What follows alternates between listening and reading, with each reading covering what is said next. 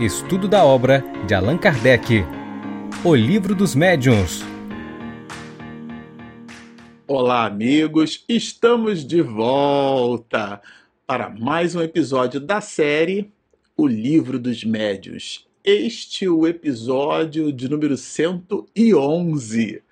Bom, para você que está nos acompanhando no canal, nós estamos estudando o capítulo de número 25 da parte segunda do livro dos médiuns, das evocações. Nos despedimos no episódio passado falando sobre a linguagem, estabelecendo ali né, contato com algumas das reflexões que Allan Kardec colocou nesse trecho sobre a linguagem, é, tanto com os espíritos superiores quanto com os espíritos inferiores, o nosso comportamento diante dos dois e várias reflexões importantes que dialogam, inclusive, essas reflexões com o nosso comportamento nas chamadas reuniões de desobsessão, reuniões de tratamento, né? É, de apoio a esses espíritos, reuniões mediúnicas de um modo geral. E aqui, como desdobramento, eu vou pegar aqui o meu inseparável é, tablet, né? Que vocês sabem, a minha biblioteca ambulante está sempre comigo.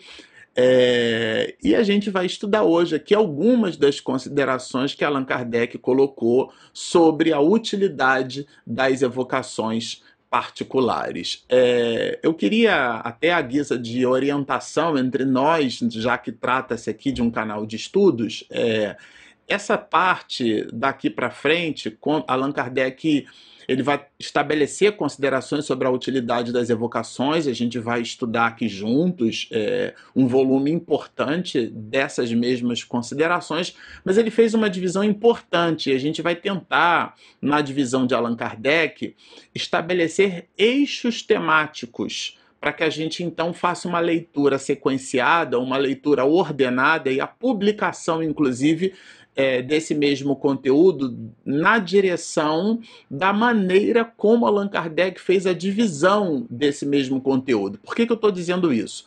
Porque, por exemplo, o, aqui, o item 281, que a gente já vai trabalhar ele, é um comportamento normal de Allan Kardec, em, em várias de suas obras, ele estabelecer itens que inicialmente explicam ou justificam ou estabelecem considerações gerais sobre aquela mesma temática. Né? Então, aqui é, ele tem um volume importante de considerações no item 282, por exemplo. Ele estabelece aqui, já vai falar sobre as evocações, e ele então tem 35 perguntas sobre evocação. São diálogos né, com os espíritos eu gosto sempre de lembrar, porque tem gente que acha que é só o livro dos espíritos que tem perguntas e respostas. Quando a gente lê o livro dos médios, a gente observa que isso não é um privilégio da primeira obra da codificação. Claro que não.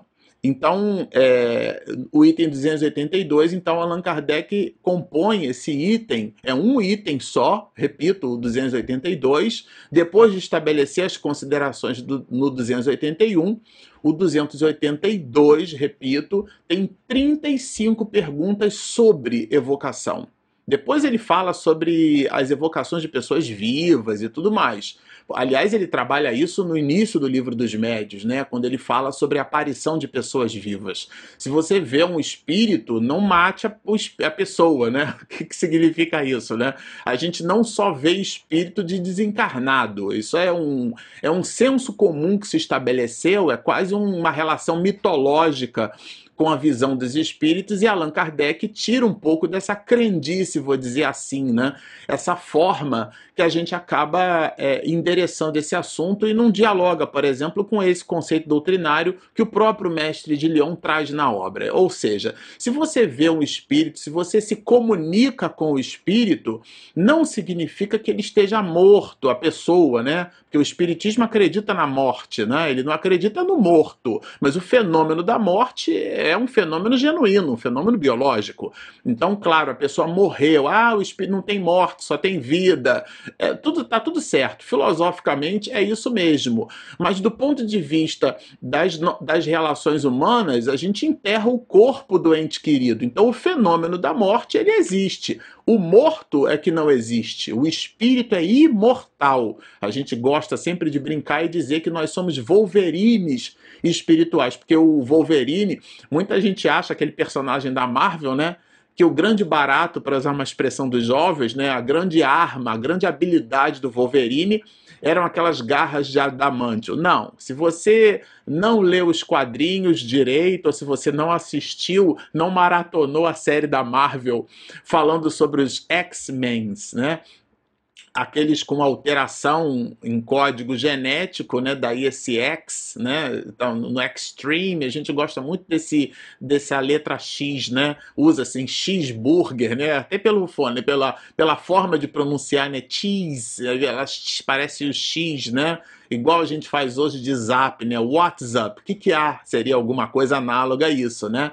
Então, em inglês, no passado, tinha aquele ICQ, né? Eu sigo você, eu, eu te persigo, eu vou atrás. Até eu era um bonequinho assim correndo, e depois ficou aquela sigla ICQ o, próprio Nubank, esse new de, de new, de novo, né? A gente brinca muito com essas palavras. Então, o, o, o X-Men do Wolverine é um pouco dessa brincadeira. Mas a habilidade do Wolverine não era aquela garra, era a imortalidade é esse patrimônio que a gente herda, é um pouco desse DNA nosso, a nossa essência é a essência da imortalidade. Os filósofos gregos é, é, é, tinham nos deuses é, a valoração máxima e primeira da imortalidade. Possuíam é, todas as idiosincrasias humanas, né? Tinham raiva, tinham desejo sexual, tinham ambições, mas eram imortais. O que os diferenciava de nós, tirando até o tamanho, né?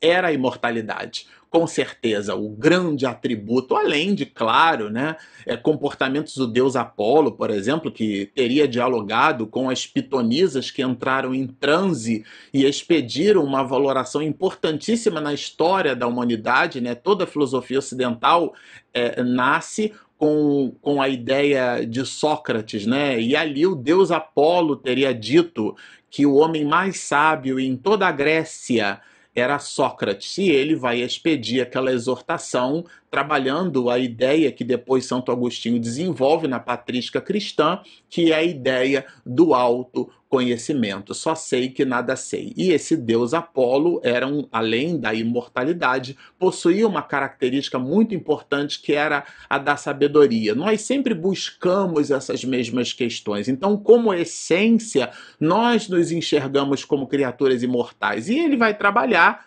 as evocações sobre essas criaturas, dialogando com o nosso conceito de imortalidade. Depois ele tem evocação de animais, tem casas espíritas que fazem até papelzinho para a pessoa fazer prece pelo cachorrinho dela. Como é que é isso, né? Como é que a doutrina espírita vê essas mesmas questões? Tudo isso nós vamos trabalhar juntos aqui. E depois, claro, como eu disse anteriormente, ele trabalha a ideia da, da evocação de pessoas vivas vivas. E por último, não menos importante, tem duas questões sobre telegrafia humana. O que, que, é isso, Marcelo? Fique conosco durante todo esse volume de episódios, e aqui eu estou estabelecendo os épicos, que é como a gente vai buscar separar muitos de nossos vídeos para que a gente possa entregá-los da maneira como Allan Kardec fez a divisão. Tudo bem? Esse fica então ali o combinado entre nós. Falando agora da utilidade das evocações, essa expressão usada, né, utilizada por Kardec, é bom. É, aqui a gente deve entender o útil como sendo aquilo que traz benefício então, a evocação de pessoas particulares, qual é essa utilidade? Qual é o benefício de chamar especificamente alguém?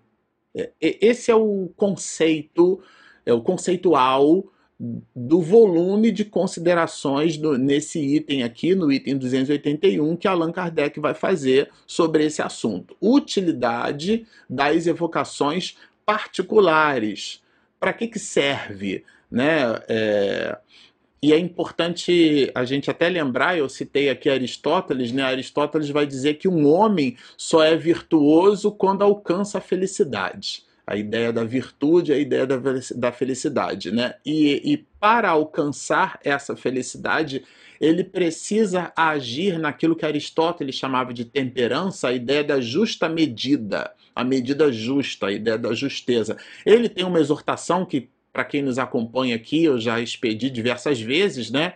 Os extremos são sempre vícios, no meio deles é que está a virtude. Essa ideia da justa é, medida, da temperança, essa é a palavra, né? Que Aristóteles usava. Então, a ideia da ponderação, a ideia de ponderar, é a ideia de medir a ponderabilidade da matéria. A matéria tem peso, você mede. A matéria ocupa lugar no espaço, né? Bom, a astrofísica, a astrobiologia, a cosmologia é, trabalha conceitos muito sofisticados sobre a matéria hoje, quando a gente trabalha o conceito de matéria escura, é, é, enfim, é, são, são elementos do século XXI que, de alguma maneira, dialogam com conceitos novos é, que tanto a física empírica, né, a física experimental, como a física conceitual, dentro dessa visão que a cosmologia nos oferece, a cosmologia, é importante dizer, é uma ciência, é, é, ela atribui ali, eu não, eu não entendo, eu não tenho nenhum aparelho capaz de medir a, aquele buraco negro que, que de buraco não tem nada e negro muito menos, né? Então, é, é, mas eu entendo ali a, a ação gravitacional, eu, eu, eu entendo o comportamento, o efeito, é um efeito de ordem material. Então, mas o que é exatamente a gente ainda não sabe. Então, quando a gente define matéria, a gente também tem que tomar muito cuidado quando a gente expede, assim, às vezes com arroubo, né? com muita valoração, aquilo que os próprios cientistas nos dias atuais é, eles mesmos possuem dúvidas sobre as suas próprias certezas, né? E às vezes a gente, de uma maneira rasa, assim, né? Sem nenhum aprofundamento, a gente faz a expedição de sentenças valorativas como se aquilo fosse uma verdade, né? E Pilatos, quando pergunta a Jesus sobre a verdade, Jesus se cala e a gente resolve se pronunciar. São reflexões. Vamos em frente. É disso que trata esse conceito de utilidade, né? Trabalhando ali, inclusive, essa valoração da temperança. As comunicações que se obtêm dos espíritos muito elevados ou dos que animaram grandes personagens da antiguidade são preciosas pelos altos ensinamentos que encerram. Bom, no episódio passado a gente trabalhou ali o conceito desses espíritos levianos, os espíritos estouvados, como diz Allan Kardec, né? isto é, os inconsequentes, os irresponsáveis. Aqui não. Aqui ele já está falando, né? dos espíritos nobres e já a gente já ensaia algumas dicas da utilidade dessas mesmas evocações, evocações particulares, não exatamente de pessoas vivas, mas evocações particulares. Eu queria bastante uma mensagem do doutor Bezerra de Menezes. Eu gostaria enormemente que Bittencourt Sampaio estivesse entre nós aqui na reunião e expedisse uma orientação para o grupo, que o mentor espiritual dessa ou daquela reunião, dessa ou daquela casa, a particularidade é nesse sentido, já que o capítulo 25 trata trata das evocações. Então eu genuinamente busco evocar um espírito. E aqui ele abre o item 281 citando, eh, isso não é por acaso, é um professor do século XIX, didaticamente falando, inaugura essa ideia da evocação de um espírito em particular, trazendo o conceito do que significa evocar uma alma nobre, né?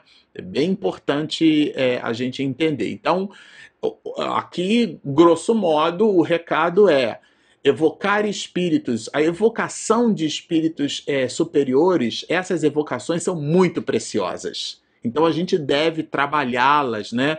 observar, sentir o momento carregada dessa mesma preciosidade, como um trevo de quatro folhas. Né? Se é trevo é porque tem três, né?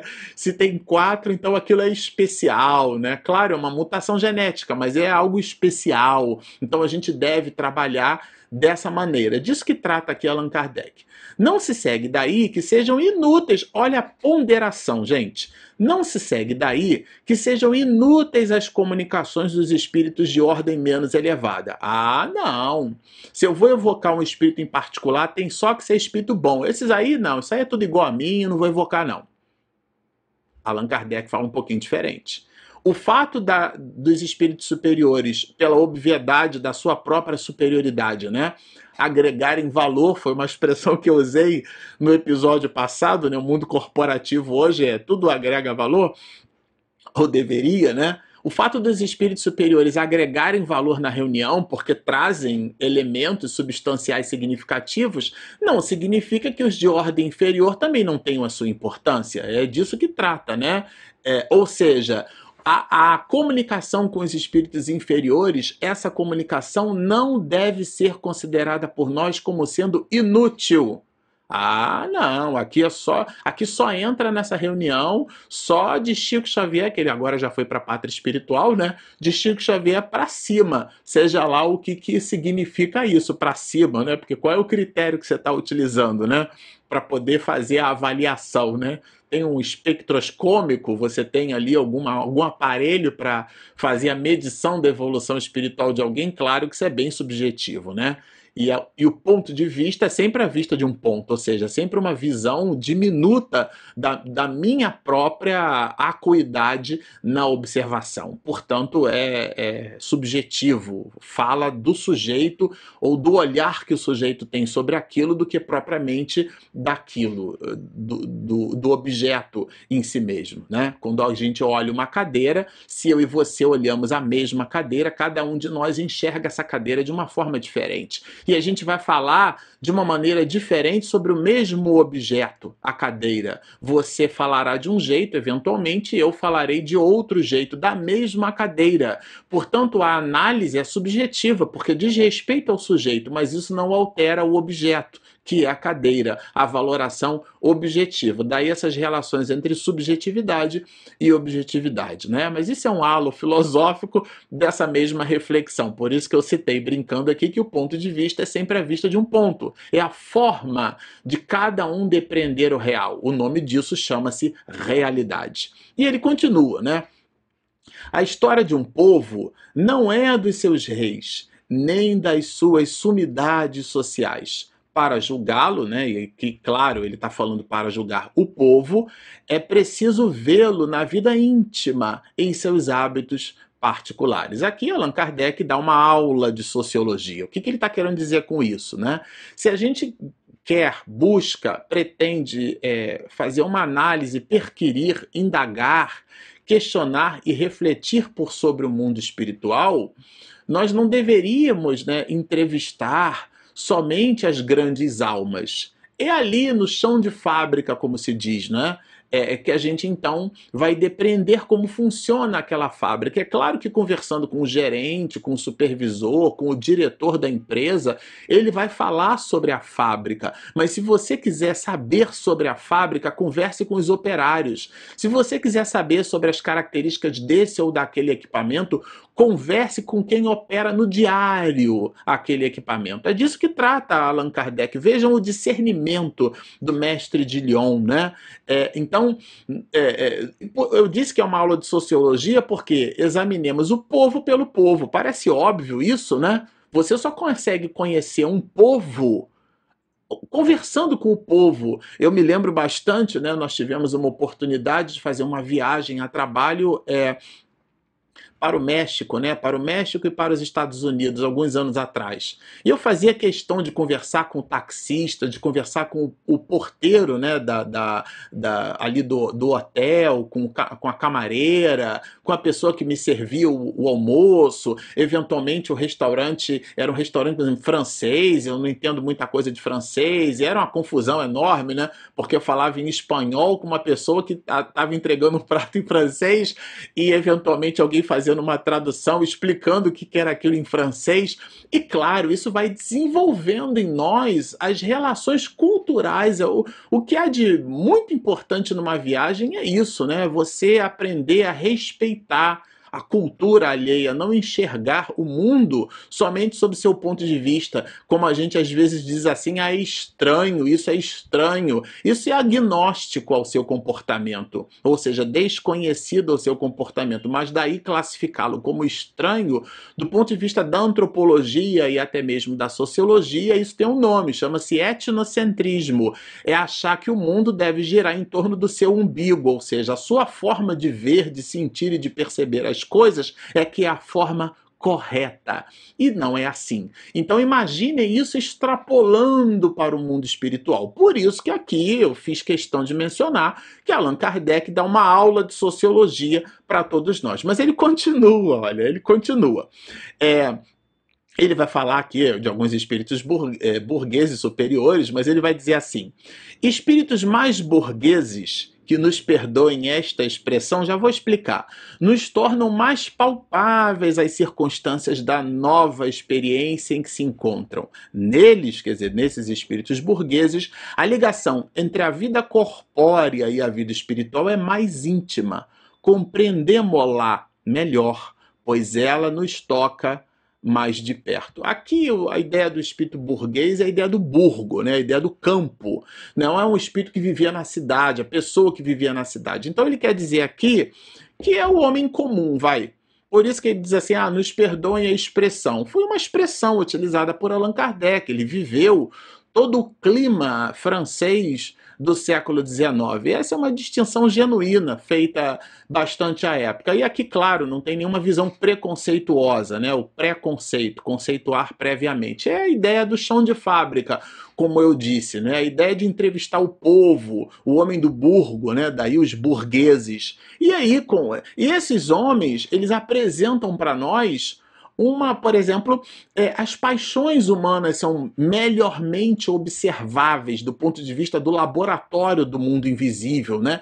Como os espíritos lidam com a questão do apego, o apego aos bens materiais, por exemplo. Um espírito de ordem superior pode falar com muita propriedade sobre o apego das coisas materiais, mas aquele que sofre o apego, ou que está sofrendo, ou que sofreu, esse espírito pode dialogar conosco numa riqueza de detalhes que vai muito bem ancorada pelo nosso psiquismo, ancorada pelos nossos sentimentos, pela maneira a gente entende. Ah, entendi, porque ele fala a nossa língua nesse sentido, ou melhor dizendo, a linguagem de que esses espíritos se revestem, ela consegue tocar com propriedade o nosso emocional. Então, portanto, são comunicações para lá de úteis. É nesse sentido que trabalha Allan Kardec a utilidade das evocações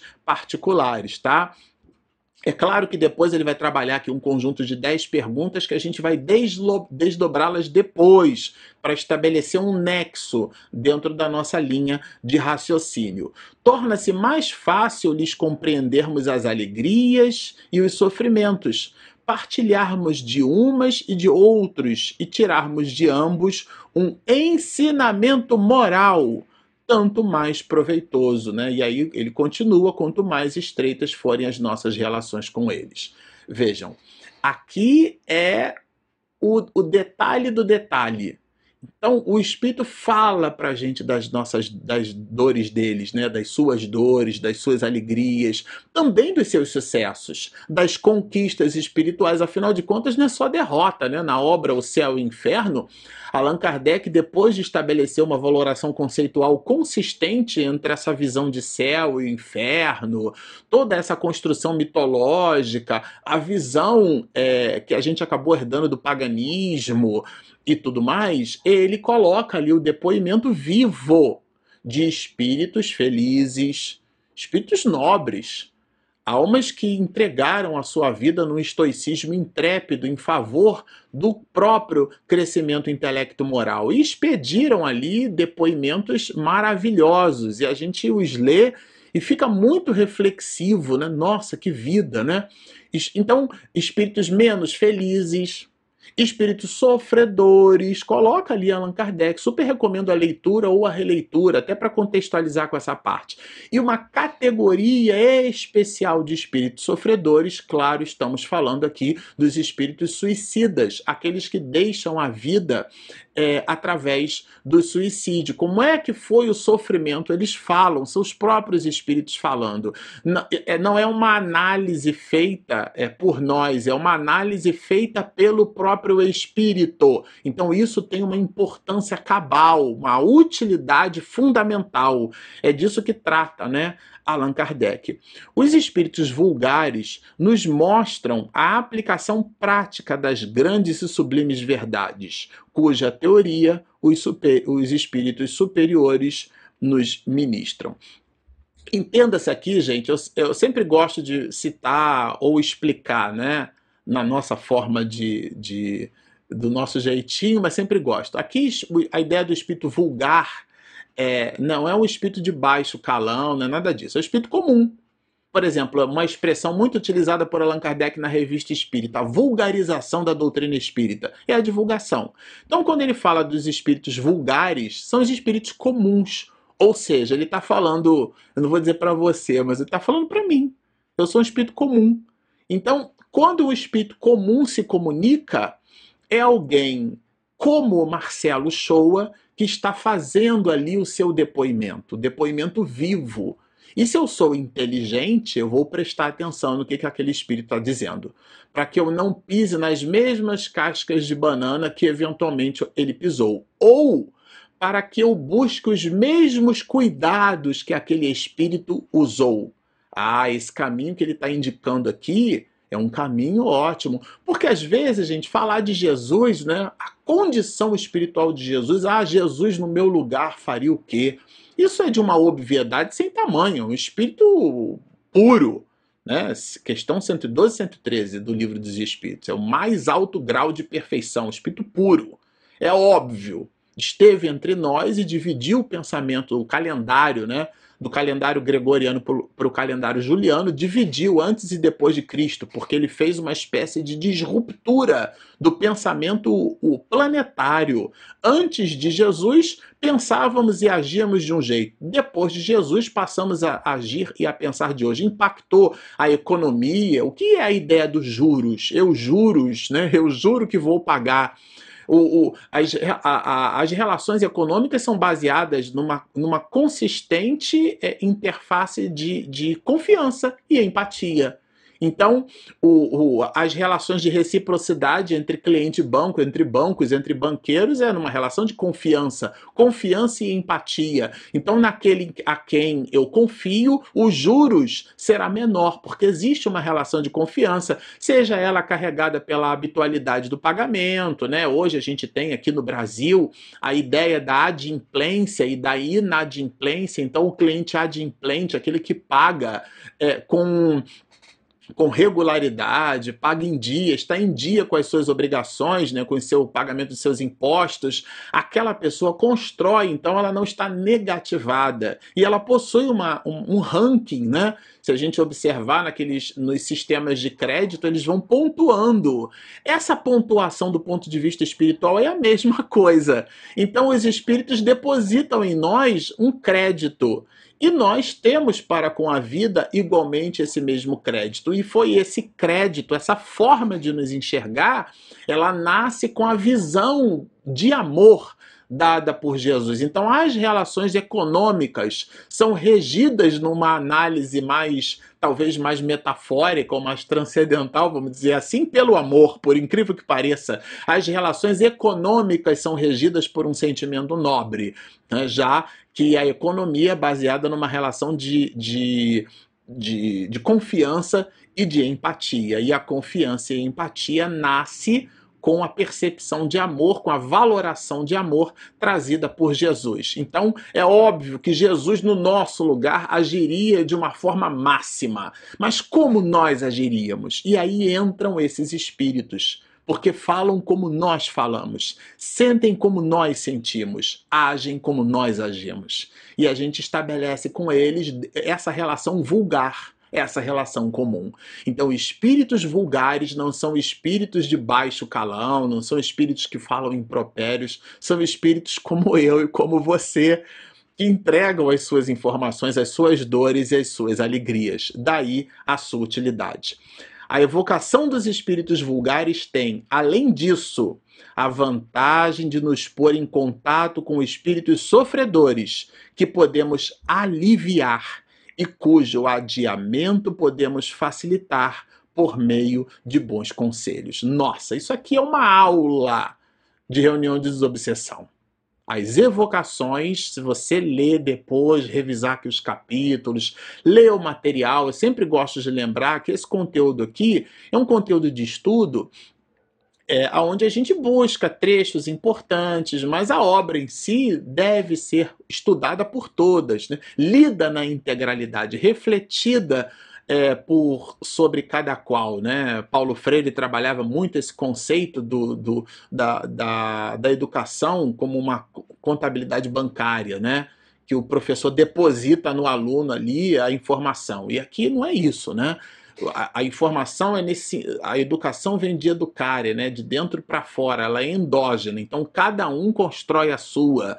Aqui a gente apresenta é, pela genuína empolgação, nós somos entusiastas do estudo do Espiritismo, é, observações sobre pontos que a gente entendeu serem muito importantes, mas certamente existem outros que podem nos escapar aqui e na sua leitura você pode melhormente os depreender. Mas o, o, o que a gente destaca de observação é a importância que Allan Kardec dá para esses espíritos vulgares para os espíritos comuns, para espíritos como eu e como você, que expedem seus depoimentos, não só de tristezas, mas também de alegrias, as suas receitas de felicidade. E nesse caso, Allan Kardec coloca aqui o sofrimento desses mesmos espíritos, né?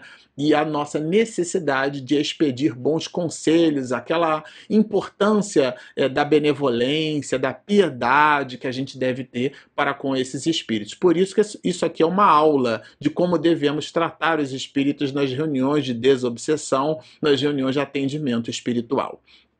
É, e aqui uma reflexão importante, né, para a gente já ir aqui se encaminhando para o final desse nosso estudo.